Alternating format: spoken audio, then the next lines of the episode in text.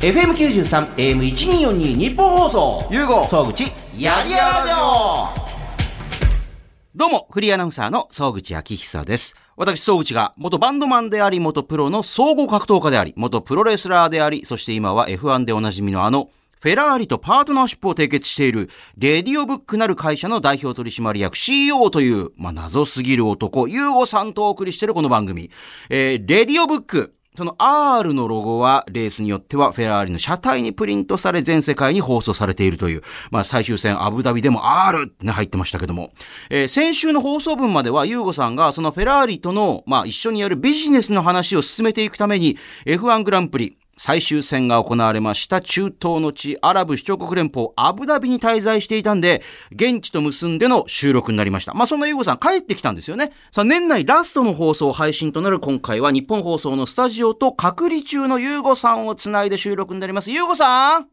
おは願いーいし。ます。お願いいたします。まあ、毎回、あの、前回のイタリアからね、帰国の時もそうでしたけど、また隔離中ということで、そうなんですよまあつまんないでしょう。本当につまらあのね、あの、ひろゆきさんから、あそう先あ週一緒にいた、そう、ひろゆきさんはね、フランス、まあ、パリに住んでらっしゃるんで、パリからアブダビに来ていたっていうね。で、一緒に収録しましたよ、前回ね。ね、で、あの、ひろゆきさんから、あの、オットタクシーってアニメ面白いよって言われて、オットタクシー見てました。あれやっぱ面白いですかあ、面白いですよ。もう見ちゃいましたけど。結構、あの、可愛いキャラかと思いきや、なんかダークな話なんでしょ、あれ。あそうそうなんです。僕もあれ、最初紹介された時ひろゆきさんから、あの、なんだっけな、セイウチのタクシードライバーがいて、そのタクシーにいろんな背景を持った人が乗り込んでくるっていう、なんか別に、ツンって感じのドラマなんですけど、はいはい。最終的に伏線回収するんですよっていうざっくりした紹介しか受けてなかったんで、え何なんだろうと思ってたら、あ、意外となんかサスペンスっぽいというかね、あなんというか、面白いですよ、とにかく。見た方がいいと思いいまや、それね、なんかね、噂を聞いて、す。はい。えっていう展開になっていくっていう話を。そうですね。なんか普通に考えたらね、セイウチのおっさん、ね、おっちゃんがこう運転する、えータクシーにいろんな人が乗ってきて、その人の身の上話からなんかちょっと、あの、ね、ほろりとすんのか笑いが起きんのかみたいな感じかなと思ったら、そうなんですよ。なんか絵面的になんか、そんな感じなのかなと思ったら、全うー然んできて。であとね、そんなに長くないから、あれ。あ、1話30分ぐらいですよ、多分ね。です。深夜に22、3分そうか、CM とかも。もないですもんね。そうそうそう。で、13話とかだから、そんなに、うん。あっという間に見終わっちゃうっていう。はい。面白いんで、暇つぶしにどうぞ。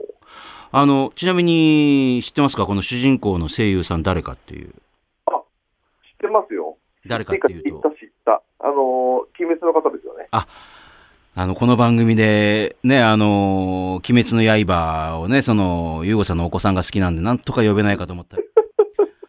これ、じゃあ、鬼滅でっていうと、作品がでかすぎるから絶対に壁高いんですけど、オッドタクシーでって言ったら来るんじゃないですか。え、そういうもんなんですかいや、そらそうですって。だって、えエヴァンゲ、そういうこといや、エヴァンゲリオンでって言ったら多分ね、あの、映画会社とかが多分ね、あの、あ主演の尾形めぐみさんをとか言っても、いや、うんエヴァでって言うと多分ね、いや、ちょっと待って待って待って待って待ってって、多分あ、あの、え話を通すの大変だからみたいな、絶対あると思うんですよ。そういう感じなんだ。いや、それはやっぱりほら、関わってる人が格段にやっぱ多い、鬼滅だって多いじゃん、絶対に。関係者の方がはい。はいはいはいもちろんそれはね、週刊少年ジャンプからなんからいろんな利害関係があることがあるでしょうし、うんうんうん。オッドタクシーの宣伝で来てもらったらいいんじゃないですか、これそれ、あ、ええ面白。いだやって同じ人、だってじゃあ、例えば、例えばですよ。はい。えっ、と、うん、なん、なん、なんかいいアイディアないですかね。えっ、と、なんでもいいや。いや、たとえっとたいや例えば、は例えばですよ、ルナシーって言って来てもらうと、結構い、まあ、さらにね、やっぱは高いですけど、ただ、深夜さんってドラムのってだと、それよりも少し来やすくなると思うんですよえ。あの、個人の、えー個人の話になるんで。そうなんだ。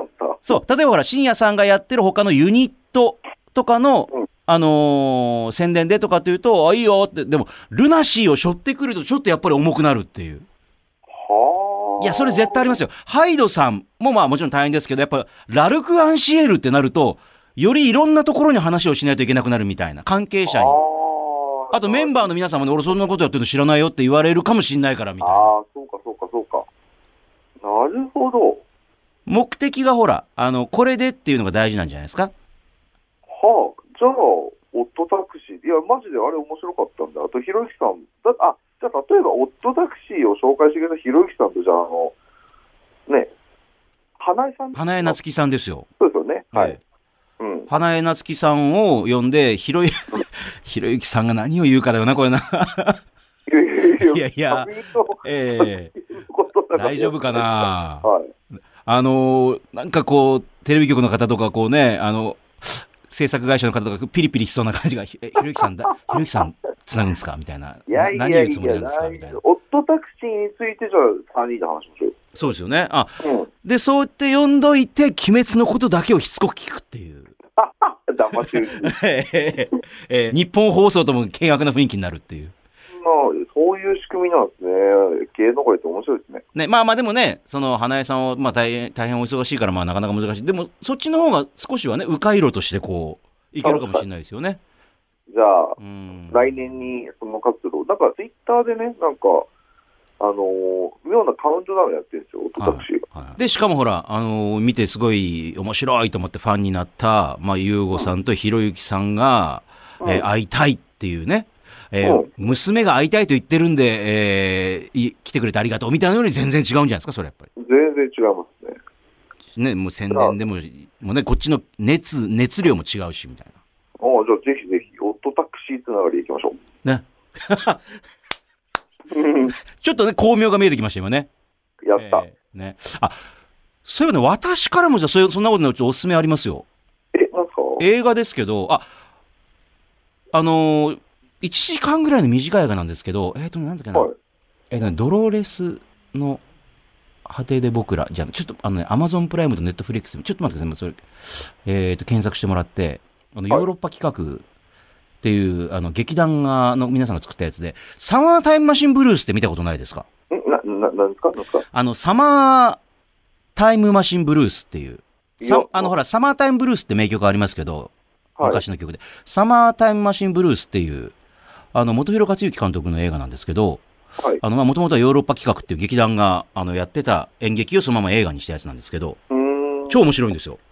えー、あの、まだね、出始めの頃の瑛太さんとか、上野樹里さんとか、あの、う牧陽子さんとかが、大学生の役で出てる映画で、えー、あのーまあ暇だなーってみんなで、あのー野球やったり、まあ、英英検みたいなとこなんですけど、映画研究会なんですけど、みんなだらだら過ごしてたら、そのところに、いきなり未来からタイムマシーンに乗って、えーその部員たちがやってくるっていう。ほう。まあ、そこから、あのー話がぐるぐる展開していく、まあ、サマータイムシンブルースっていうのがあって、まあ、それはそれで名作なんですけど、最近私が、あのー配信始まって見たのは、はい。あの、ちょっとタイトルが複雑なんですけど、泥捨ての果てで僕らっていう。ドロステ。泥捨て、これね、泥捨て効果っていう言葉があって、これ知ってる方は、あーって知ってるんですけど、海外の泥捨てっていうココアの、あのーなんかそういう商品があるんですよ。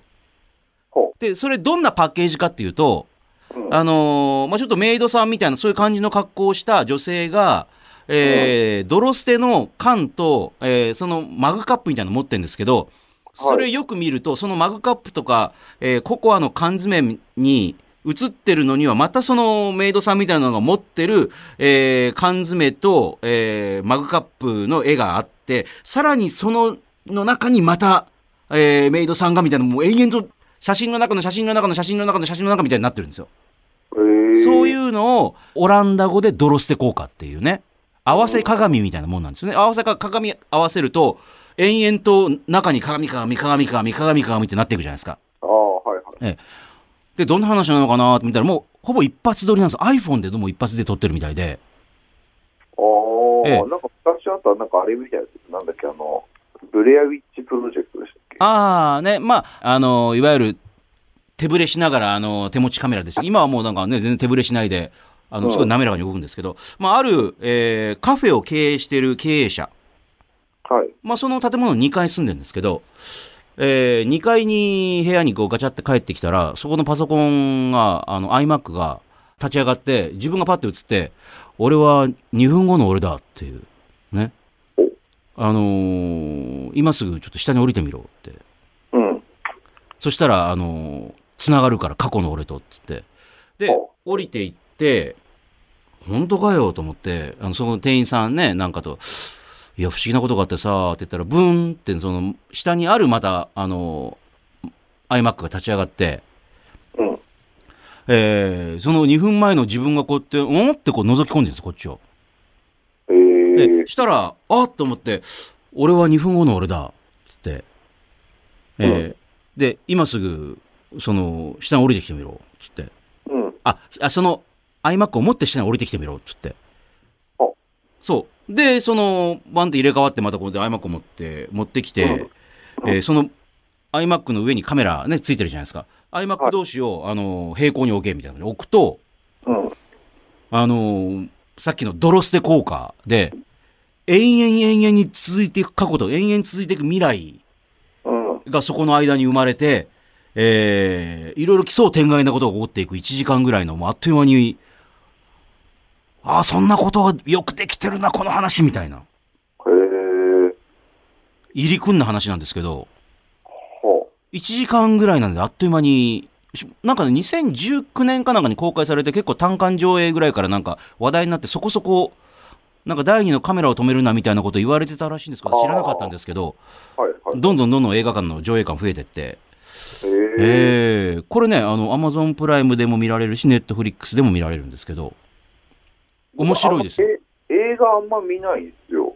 ああ、まあ、そう、まあ、そういう方でも、あの、1時間ぐらいでおパッて終わるんで、ですよね。まあ、1時間ぐらいならいけるかもしれない。え えそう考えると、オートタクシーの30分ぐらいちょうどいいわけですね、なんかね。ああ、そうなんですよ。あれ30、まあ、アニメもぶっちゃけそんなに見なくて、はいはい正直あの、時間拘束されるじゃないですか。まあね。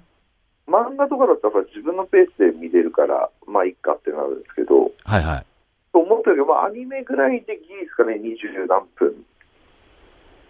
ぐらいで、あの、次見るかどうかみたいな感じの。そうです、そうです。で、1話見て、あ、面白かったらもう1個見よっかな、みたいな。しかも、ネットフリックスとかって油断してるとすぐにそのまま次に移動してきますからね、なんかね。ああ、そうですね。次の、次の、なんとか、みたいな。勝手に始まっちゃうっていうね。うん。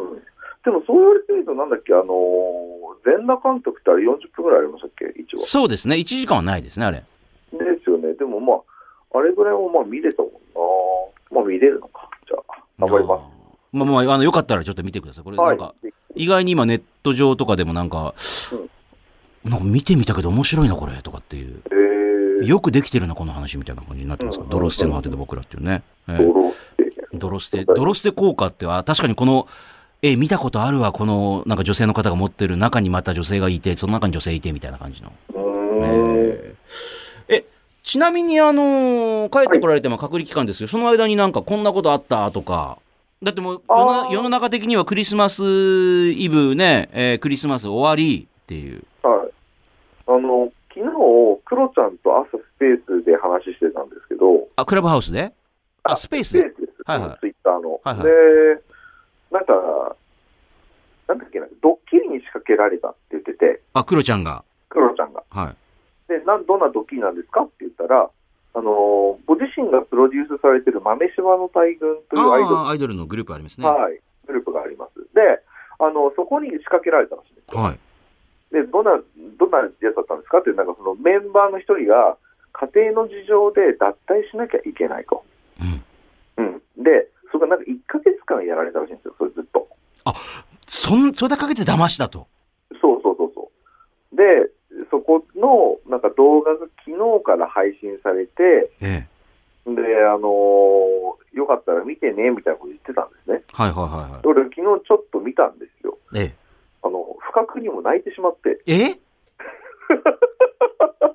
爆笑じゃないんですかいや、あのね、クロちゃんがすごく男らしくて優しくて、これ、普通に、普通にいい人じゃないかと。なんクかあズの、、クズ野郎じゃないんですかやろうじゃないと、なんかその、まあ、これネタバレになっちゃうかもしれないんで、あれですけど、はいなんかその、そのメンバーの子が、家庭の事情で辞めざるを得なくなりましたっていうのを最初、クロちゃんがクロちゃんのマネージャーさんから聞かされて、はい。で、クロちゃんがすごい思い詰めて、なんか、ちょっとな、それ聞いただけで泣いちゃってたんですよ、クロちゃんが。はで、その後、なんかそのご本人からクロちゃんに連絡して、ちょっと話したいですと、夜の公園に呼び出されて、あ。うん。みたいな話があって、で、なんで辞めるのってって話した時に、なんかお父さんが事業で失敗して、なんか7000万借金しとったっていうおー設定になってたんですよ。 で、そしたらなんかクロちゃんが、いや、もう俺出すよって言い始めて。 7000万をあ、えっとね、それの時は、なんかとりあえず、なんだっけな、あ、えっと、来週にはもう1000万払わなきゃいけないから私やめるみたいな。でもそれでも1000万ぐらいじゃあ俺が出すよって。そう、そう。すげえ俺出すよとかって言い出して、ん。なんかその男気にちょっとなんか、ちょっとほろっときちゃってる。あの、普通世の中ね、一般的な、あのー感じでいくと、クロちゃん、まさかそんなことをしないだろうって人って思われてますよね。ねだって親からあの、毎月なんか何十万かあの、強奪してるじゃないですか。は振り込み、振り込み詐欺させてるじゃないですか。い。未だに仕送りもらってるっていうね。そうそうそうそう。ええとか、なんかそんな人がそのね、自分がプロデュースしてるアイドルの子が困ってるって言ったら1000万ずつもうあげるよって言ったんですよ。自分の資材を投げ打って。そう。まあでもそのうちのかなりの部分は親からもらってるんですけども、多分ね。クロちゃんねあ確かに原資は親ですね。ええ あ、いや、でもなんかこの2年ぐらいもらってないって言ってましたよあ、そうですか。まあでも1000万出すよ、つって。あ、そうそうそう、出すよって言って、で、いうのもちょっと感動しちゃったんで、クロちゃんに LINE して、ちょっと不覚にもないま涙しちゃいましたって、ふああ、不覚じゃないシーンって書いてきました。 ええそれ見てみて、それ、どこのチャンネルですか、YouTube の。あ、YouTube の豆柴のあ、あ豆島の大群。のオフィシャル はい、 YouTube で公開されてると。そうです。見てみてください。面白いですよ。へえ。面白かっはい。あと、それ以外なんか、こんなことあったよとか、なんか、あのービジネスに関してもそうですけた。ど、ビジネスに関してもう、てんてこまいすぎて、もうなんか、ゲロ吐きそうになりますよあ、やっぱ年末大変ですか。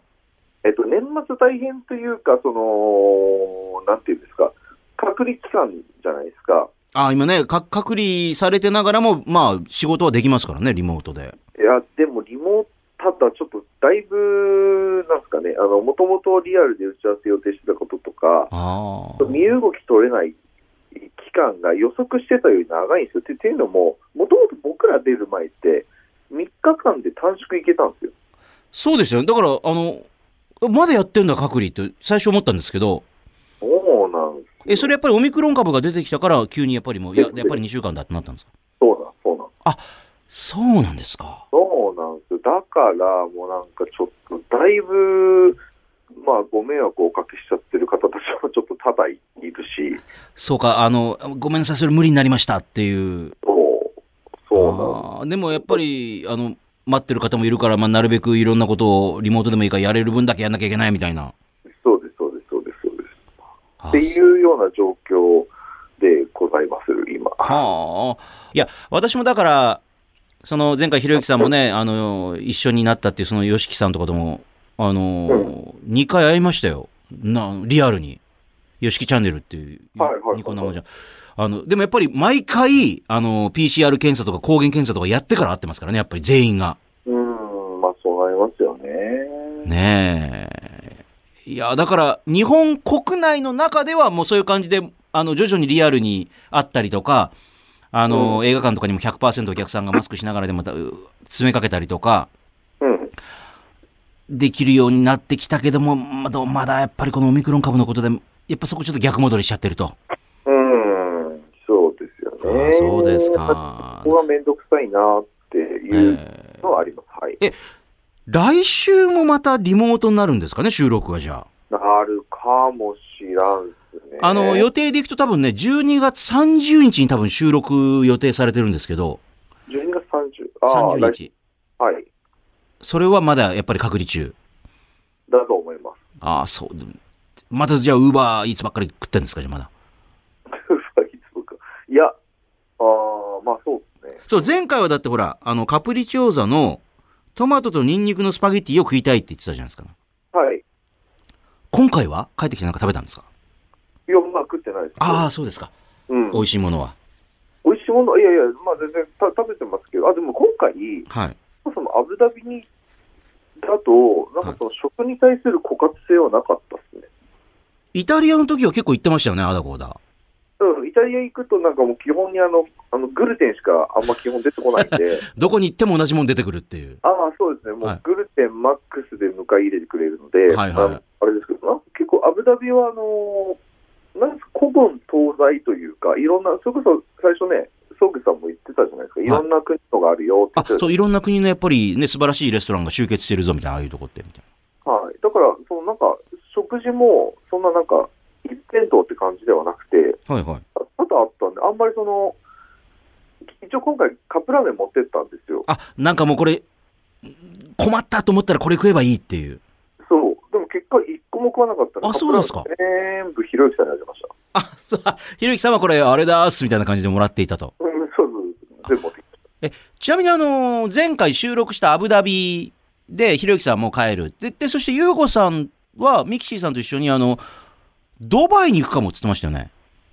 た。あの、空港がドバイなんで、そもそも。ですよねで結局えっど,、えどうしたんですかあれあの後やっぱい一応行きました、そのドバイの大きいショッピングモールみたいなところ。あそれ私も行ったことあるかななんかあのまあ本当に一流ブランドがダーみたいな感じであるああ、多分じゃあ一緒っすね。ドバイモール。巨大なやつそうドバイモールってやつ。行きましたあ、行きました。あ、じゃあ一緒ですね、それ。おそこでなんか買ったりとか買わなかったりとかあの、僕、買い物興味ないんですそうですよねだからなんでショッピングモール行くのかなって思ったんですよ。よ、いやいや、なんかもう、あんまり、なんだかんで、そこ、あまあ、まあ時間はあったんですけど、はいあのーまあ、観光としてるまでもないし、あんま僕、観光興味ないって言いませんでしたっけまあだけどなんか万博行くかもみたいなね。あ、いや、だったんですけど、万博はさすがに行ってる暇はなくてそうですか。えーで、まあ、まあまあまあまあ、じゃあ一応、なんですか、いそのモールっていうところに行ってみてくだだっいでてドバイに世界で一番深いプールがオープンしたのに、えー、水深60メートルっていう。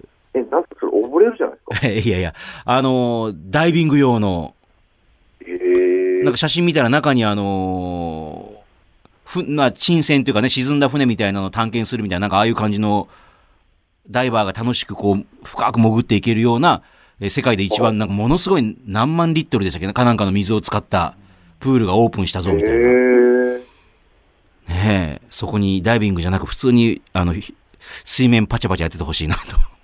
あのホテルにプはいはいールがあったので、そこではあのー入ってましたけど、ああ、アブダビで。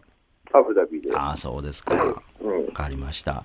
で、ここで、あの、はいアブダビ土産、買ってきていただきましたよね。はい、わかりました。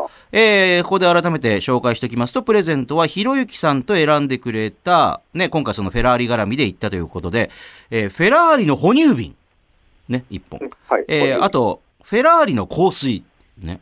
はい、フェラーリの T シャツ、うんで、フェラーリのイヤホン。ねえーねそして皆さん聞いていただいた方からキーワード、これはあのー、ゆうごさんの座右の銘っていうことで、えー、ババアこれもてやっていう、ね。僕えーはババアを、ババアに持っ ても、ババア、ババいやア、違う違うそれ、語弊がある。えー僕の座右の銘じゃない。えひどいー、そう、あ、そう、ひろゆきさんでしたっけ。えー、 ババアこれもてやっていうね、書いてきて、はいあたくさんありがとうございます。その中から、えー抽選させていただきました。まずはここでもう当選者をね、えー早速ですが発表したいと思います。まずは、えーフェラーリの哺乳瓶が当たったのは、えーラジオネームふみふみさん、おめでとうございましたお。めでとうございます。お、ふみふみさん、あのーこういうメッセージが、F1 ファンですと。おうユーゴさんのことは、フェラーリのスポンサーにな、まあ、スポンサーというか、まあね、あの、パートナーシップ契約なんですけどね、はいえーになられてから、えー存じ上げたんですが、と。また、ツイッターも面白いし、フォローもしてます、と。あら、えーラジオはアブダビからの生の感じいいですね。行きたくてももちろんね、行けなかったし、あのホテルが一室60万円ということもつたもう伝わりました。F1 の面白さも少し伝わったみたいなので、えー来年も現地からの放送してほしいです、と。はい。ね、フェラーリグッズ持ってないから欲しいですと。えーはいね、えーキーワード、ババアこれ持ってやって書いてあります。ちゃんとありがとうございまひどすいなあ。ふみふみさんね、女性の方はすいませんね。奈良県から。ね、ねそして、こう、フェラーリの香水が当たった方は、千葉県市川市のマリコさんおめでとうございました。おめでとうございます主婦の方、ね。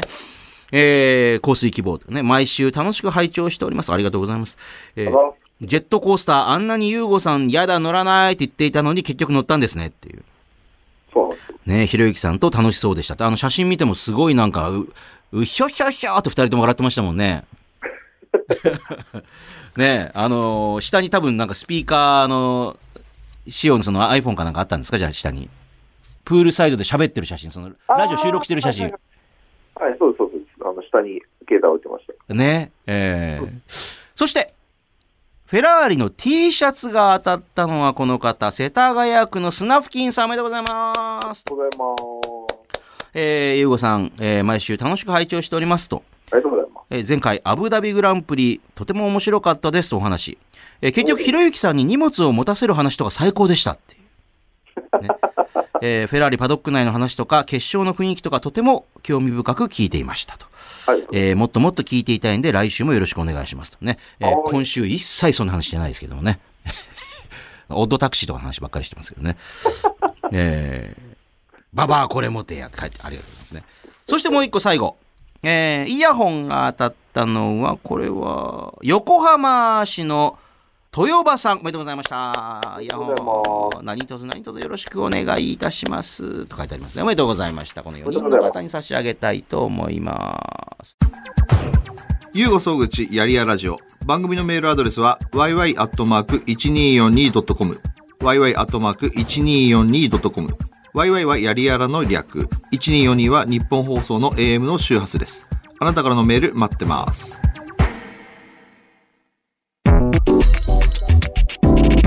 ゆうごのトークルーム、気になる話。 CEO を務める会社、レディオブックでスマホ関係のサービスから格闘技大会1分間最強を決めるブレイキングダウンのプロデュース、えーさらには締めにパフェが出てくる会員制の締めパフェバーまで経営。ね、温泉施設はまだ買ってないんですかゆうこさん。結局。えーそうですね、施設を買うことはまだ確定していないあそうですかんけども、はい、水の源泉はなんかなるかもしれない。あ今年そう温泉の源泉が。あ、だからそれもなんですよ。本当はそっち行かなきゃいけなかったんですよ。あ、行くって言ってましたもんね。その現地の方と会わなきゃダメだみたいな。でも結局、それで行けてないと。隔離になっちゃったから行。ってない。なるほどね。えー、さあ、そんなユーゴさんが最近力を入れている事業、まあ、ビジネス関係ですね、気になっていることやもの、人、サービスなどを紹介していくのが、このユーゴのトークルームなんですけども、えー、ユーゴさん、改めて今年、ビジネス関係のことを振り返ってみると、どんな一年でしたか、今日は。えっと、自分ですかはいあ世間ですかこの一年。ユーゴさんとしての。あ、僕としてのですはいはいはい。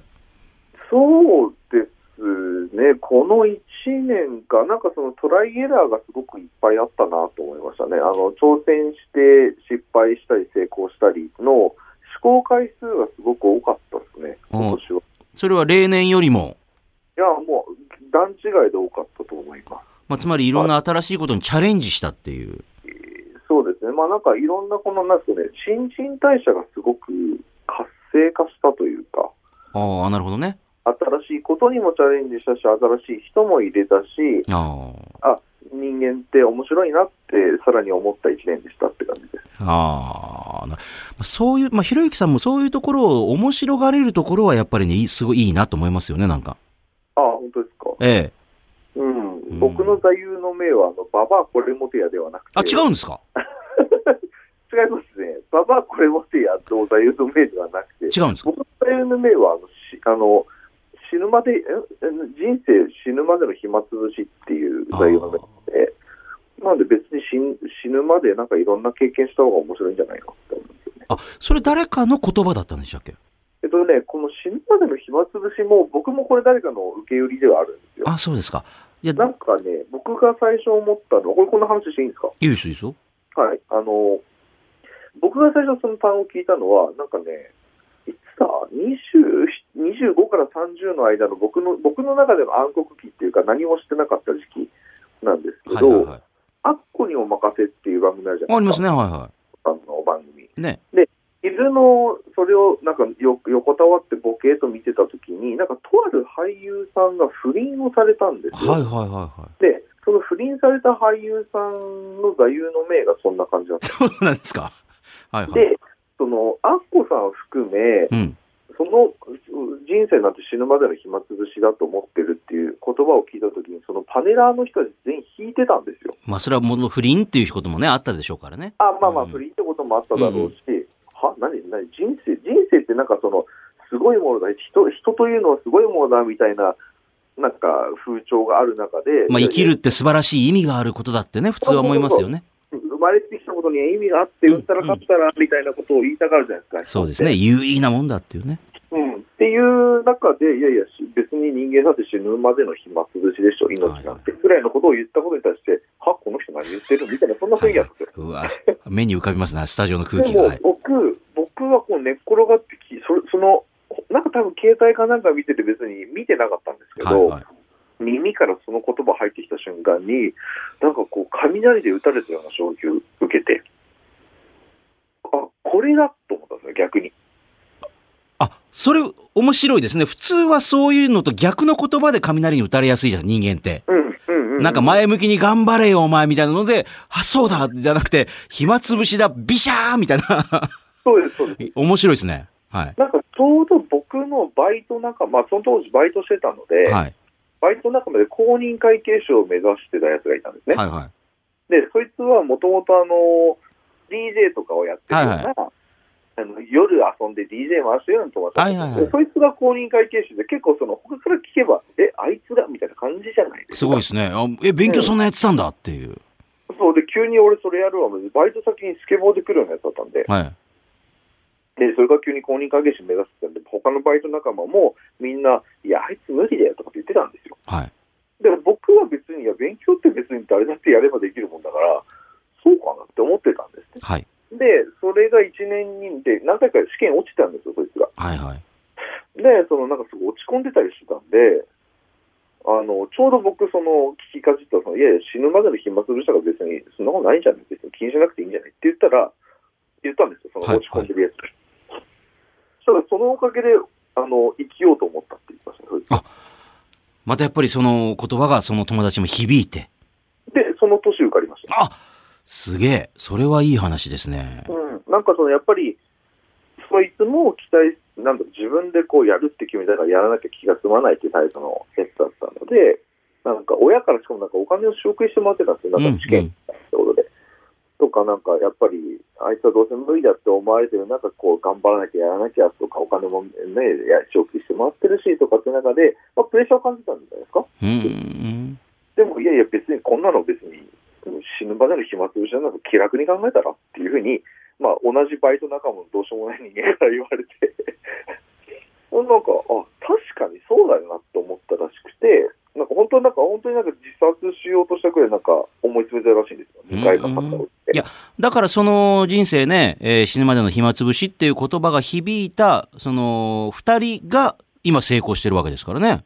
まあまあ、成功のね、概念がいろいろありますまあまあですけど、まあ、あの、まあ自分の、ね、あの、夢を叶えてるわけですからね、こうなりたいなあっていう。逆に、あの、そんなのダメだよ、みたいな感じで、こう、足を引っ張る側っていうかね、ダメな方になれと思ってた人たちは逆になんか、うまくいってないのかもしれないし、あ。うん、かもしれない。だらかもしれないですね。うん、気張らなくていいんじゃない何事もって思ったってことですね。えーえ、今年のうちにやり残したことないんですかなんか。やり残したことですかああ、でも結構そんないっぱいありますよ。なんかやり残したってもっとこれやりたかったなって、やりたかったなというか、間に合わなかったなとか、そういうものはあります、ビジネス上上でも。あービジネス上。ビジネス上のものしかないんじゃないですか。あ、そうか。もう、ゆうごさんって基本的にもう仕事だけですもんね。なんか楽しかったり、集仕ま事だっけたりするのって。まあ、あんまり趣味というものがあんまり、他にあんまりないので、そうかもしれないですね、そうですよね。うえーなるほど。はい。えーこの番組では、そのゆうごさんへのビジネスに関する質問や相談もメールでお待ちしております。アドレスは yy.1242.com、yy.1242.com です。それでは続いてこちらのコーナーをお送りしましょう。あなたにとってスマホとはレディオブックでスマホにまつわる様々なサービスやプロダクトを手掛けているユーゴさんが以前からいろんな人に聞いてみたいとね言っていたのがこのテーマ。あなたにとってスマホとはどんな存在なのかを教えてもらうコーナーです。今週はこちらをご紹介しましょう。東京都みのるさん、ありがとうございます。えー、前日、スマホのイヤホンについて番組でお話しされていましたが、私は、がぜ有線イヤホン派ですと。えー無線のものはどうも耳に合わず、あ、なんか余計なものが聞こえる感覚があるんでって。iPhone から Android に、あ、すごい。わざわざやっぱ iPhone から Android に機種変したわけです。有線を使うために。ね。えージャックあるやつね。だってほら、iPhone だってね、差し込むとこないですもんね。えー今はソニーのエクスペリアに落ち着きましたと。先日のメールの方のように、私も音楽以外の電話機能をあまり、 すごい、電音楽以外の機能をあまり使わないので、うんえースマホはオーディオ性能で選び、通信量などは最低限のプランで済ませていますという。ほう、すごいですね。まあ確かに有線じゃ、まだほら、やっぱりワイヤレスのことをあの信じてない人結構まあまだいますよね。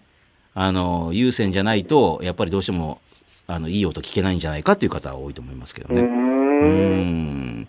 でも私も最初そう思ってたんですけども、今はもうその便利さというかね。うんうんうんう。うんん。ゆうごさんはなんかそのワイヤレスイヤホンとか持ってってんですよね、出張の、多分アブダビとかにも。あ、持っててますよ。まあ電話なんかで喋るときもそれですよね。えっ、とね、電話ではあんま使わないですよね。あ、そうですか。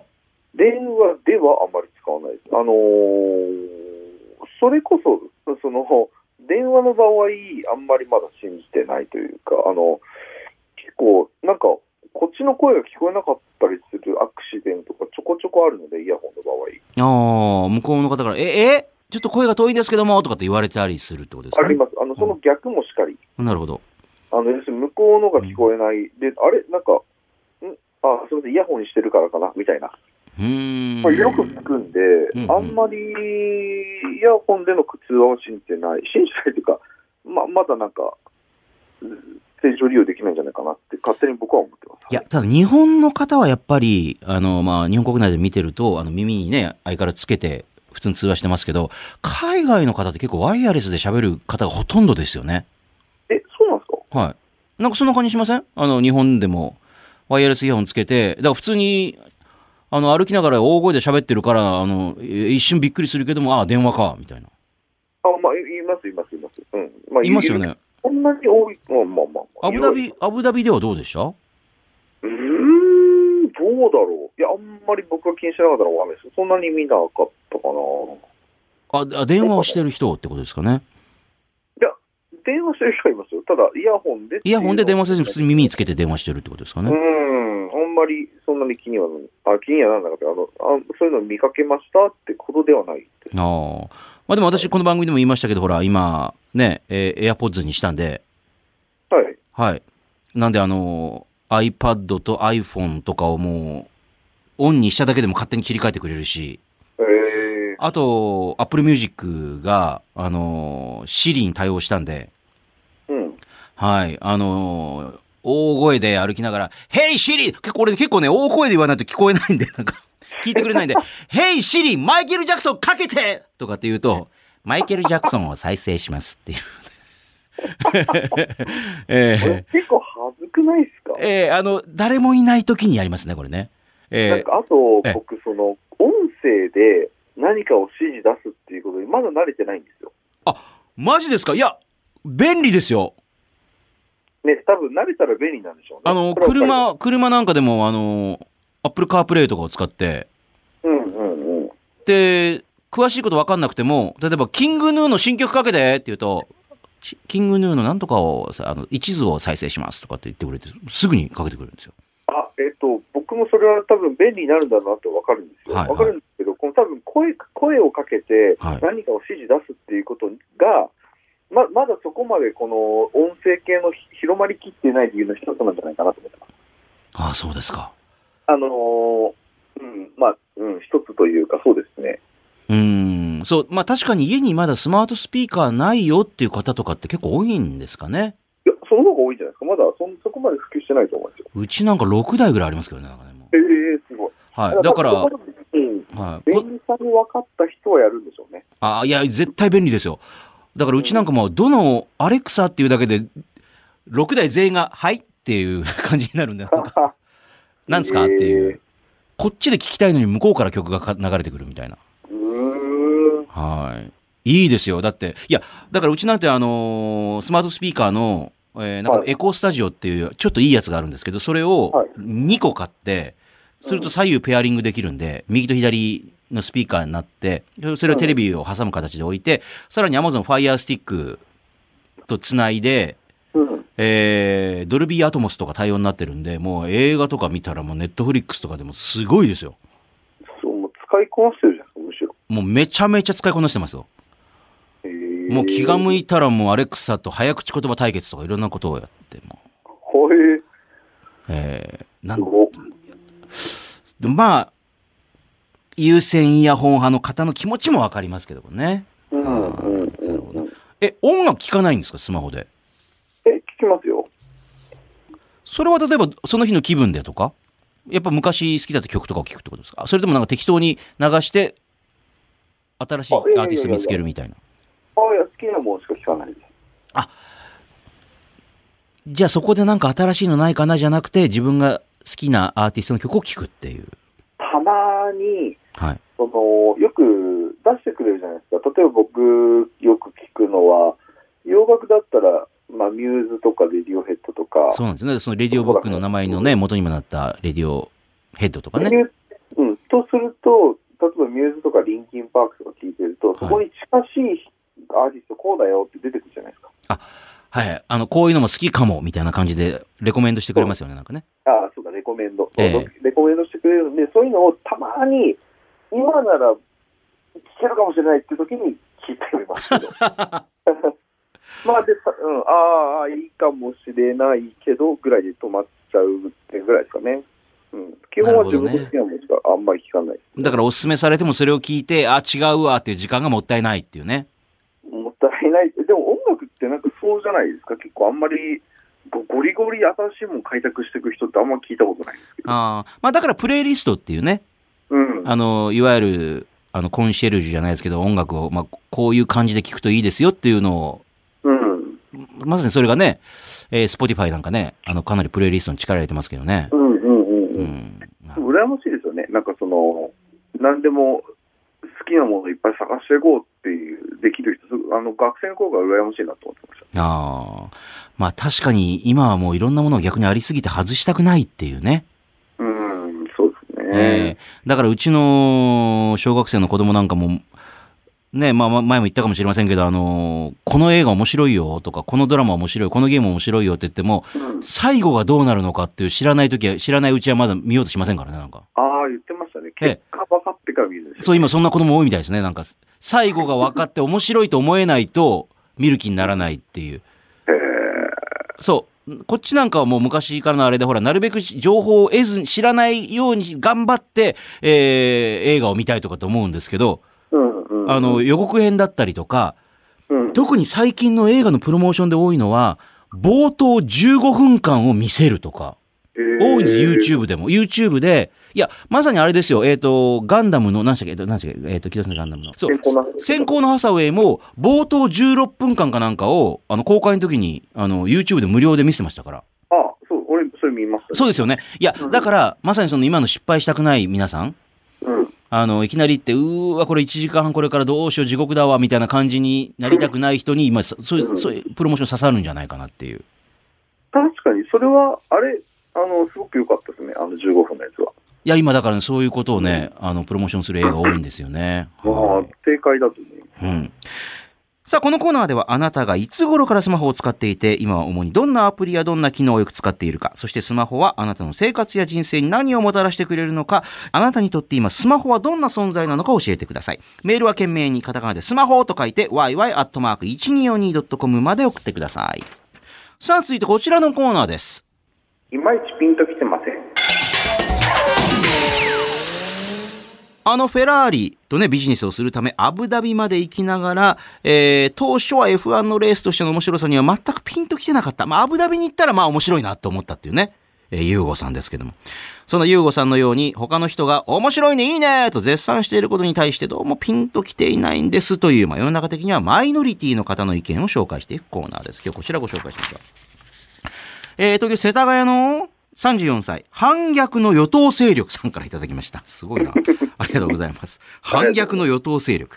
えー、僕が正直ピンときていないのは、いわゆる二郎系のラーメンですと。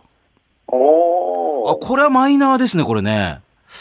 えー、実際、ね、あ、あの、っていうか、二郎系に限らず、麺とスープ以外にやたらトッピングが乗ってるラーメン自体がピンとこないんですと。お。山盛りのね、あの、ダメだ。実際、二郎のラーメン食べたことがあり、麺もスープも面白い味だなぁとは思ったんですが、もう、チャーシューうわーとか、もやしとか、キャベツとか多すぎませんっていう。そんなに肉やもやしを食べたきゃ、ラーメンと肉野菜炒めを別に食べればいいんじゃないですかっていう。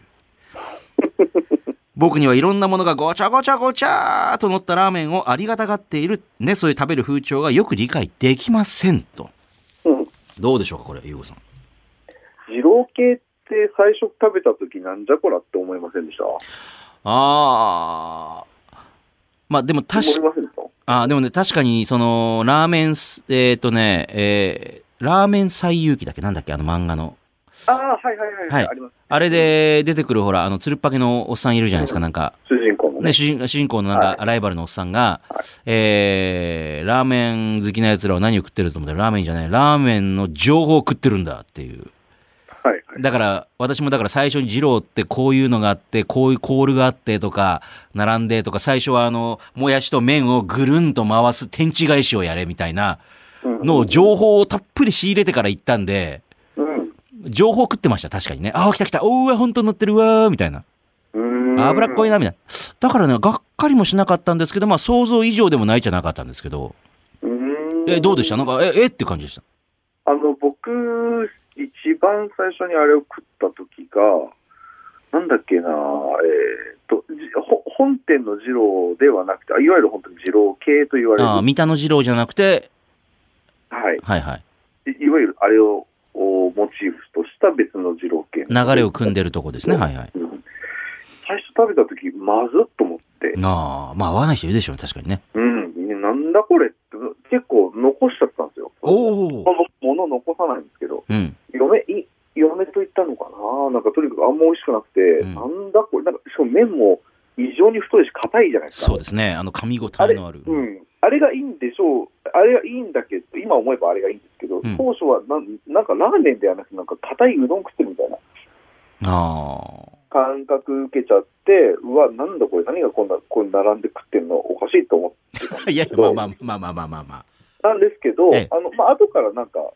きになってったって感じですよね。だから、なわる分かるは分かるというか、最初のそのファーストインプレッションでなんか、うわって思ったのはすごく分かりますって感じですかはあ私なんて去年の自粛期間中に、あの、二郎もね、店を閉めてたんで、あ、そうなんですかそうです。あのーいわゆる世の中のほら飲食店がほほぼなんかね、すべて休みみたいな時期あったじゃないですか。うんただ、テイクアウトだけはね、あの、二郎やってたんで、テイクアウトそう、あの、その時期だけ。テイクアウト私だからよくあの、目黒の二郎まで行って、車で行って、うん大きな鍋持ってって、うん。鍋二郎って言って、えあの、スープ、あの、スープと麺を売ってくれるっていうことなんですけど、あの、チャーシューも1本2000円ぐらいで売ってくれて、えで、タッパー持っていくと、あの、サービスで、あの、もやしをドゥーンって入れてくれて、で、さらにちっちゃい。いタッパー持っていくと、これもサービスで、ニンニクの刻んだやつをドゥーンって入れてくれて、うーん。それを、もうぐるぐる巻きにして、輪ゴムとかゴムで、うん。助手席に乗せて、うだってそれあの、もしも蓋が外れて、車の中でそれひっくり返ったら、車が廃車になっちゃうんで、なんか。ん。なりますね。なりますね、完全にね。狂気ですからね。なりますね。それ結構何度もやってましたよ。家で二郎っていう。えあれ楽しかったですけどね。ーまあでも、二郎が、あの、いわゆるこれもよく言われますけど、あの、ラーメンじゃなくて、あれは二郎という食べ物だっていう。まあ確かにもうラーメンという枠を超えてしまう。ですよね。あれ二郎だっていう。だから二郎のラ、系のラーメン屋さんにしか行かないとか人もいますからね。系か、二郎系か、まあまあまあ、たまに食いたくなりますね、あれね。ねえー反逆の与党勢力者の気持ちももちろんわかります。このコーナーでは世の中の主流派に背を向けているあなたが何がいいのかね、いまいちよくわかんないんですということと、それに対してピンと来ていない理由を書いて送ってください。メールは懸命にこれひらがなでいまいちと書いて yy.1242.com で待ってます。さあ、この番組、いろんなコーナーございますね。すべてのコーナーでえーメッセージ募集しております。まずは、やる気のマッチングショー、代わりにやりたいぐらいです。あなたがやりたくない、めんどくさい、億劫だと思っていることを送ってください。あなたにとってスマホとはあなたがいつ頃からスマホを使っていて、今は主にどんなアプリ、どんな機能をよく使っているのか、そしてスマホはあなたの人生、生活に何をもたらしてくれたのか、あなたにとって今スマホはどんな存在なのか教えてください。夢のマッチメイク、えーこの2人が対戦したら面白そうだなというカードを考えて、えー対戦結果もこういう風になってこうなりますみたいな、どっち勝ちますみたいなのね、えー実現するのかしないのかあまり考える、まあ、こうネタ的な感じで気軽に書いてください。いまいちピンときてません。世の中的にはすごく人気だったり話題になってるのに、あなたがそれの何がいいのかいまいちよくわからないということをピンときていない理由とともに書いてください。ゆうごさんだったらいくらだったら買えますかえー、ゆうごさんだったらこれにいくらまでなら出せるのかというお題を募集しております。えー聞きたいことをいくらまで出せるのか送ってください。えーそしてもう一個。これって我慢ですか忍耐ですかやりたくないことはやらなくていい。でも、えー目標のためのえー忍耐は必要だというゆうごさん。あなたが日々の生活の中で我慢なのか忍耐なのか疑問に思っていることを判定してもらいます。す、えー、べてのコーナー宛てのメッセージはメールで yy.1242.com まで送ってください。えー、総口が今週はアブダビから帰ってきて隔離期間中のユーゴさんとつないでお送りしているやりやラジオです。えー、まあ隔離期間中なんでね、なかなかあのー仕事ばっかりでしょだから結局やってんのは。いや、そうですよもう、LINE が鳴りやまないですよ。あ LINE と電話が。今、こうやってあの収録中もガンガンガンガン来てんですかあ、来てます。なんで LINE 返しながら収録してまおいおいおい、片手間気分かこれ、ラジオが。す。違う違う違う。片手間、片手間っていうか、いや、片手間。えーまあ、あごめんなさい。あのね、私もね、実はね、スタジオに来てもらってる時も前言わないんですけど、うーんって言いながら LINE 返してますよ、たまにね。返してます、返してま す。そうですよね。まあ、マルチタスクじゃマルチタスクなんですけどね。マルチタスクしないともう間に合わないですよね。仕事納めいつなんですか収めないですよ、僕。納めいないんだ。死ぬ時じゃないですか、収める時。いやいやいや、今かっこよかったけど、ちょっとなんか変な感じで。 いやいやいやいや。えー今年あでのも大晦日まで仕事あるんですか、じゃあ。え、全然、別にしてますよ。だって、そうか。やっぱ大晦日まで連絡来るだろうっていうなんね。か、でもあれですね、なんか仕事好きですよっていうと、なんか意識高い系っぽくて嫌ですね。なんかね仕事辞めるときそれは俺が死ぬときだな。みたいな感じ。うわカチーンってくるから。高いっす ね。かっこつけんなやみたいな感じ なのん。かね、だから仕事っていうと、仕事っていう言葉に手垢つきすぎちゃってるんで、ああ。いや、なんか僕、ただ暇つぶししてるだけなんですよねって感じで、暇つぶしてるだけなんですよねって言いながらも、もうゆうごさんがまあちょっと縁起悪いかもしれませんけど、将来ね、まあ亡くなる時が来て、うん。火葬場でね、あのーダビに伏してる、燃やしてる時に、え LINE 返ってくるみたいな。怖い怖い怖い。怖いな、それ 怖い。えなんでこれー そうですね。えーじゃあまた来週分はまた、あの、隔離中になると思いますので、よろしくお願いします。はい、ありがとうございはいます。このユーゴ総口やりやラジオの地上波バージョンは放送から1週間以内ならラジコというアプリでもう一回聞くことができます。そちらもぜひ聞いてみてください。そしてこの番組はポッドキャストでおおむね1時間、フルバージョン、そう、フルバージョンはポッドキャストでお届けしております。えーよりたくさんの無駄話をしております。こちらは番組のホームページをはじめ、ラジオクラウド、アップルポッドキャスト、スポティファイなど、ポッドキャストサービスもいろんなところで聞けますから、ゆうご、総口、もしくはやりやラジオで検索して聞いてみてください。えー本年本当に聞いていただきましてありがとうございました。皆さん、良いお年を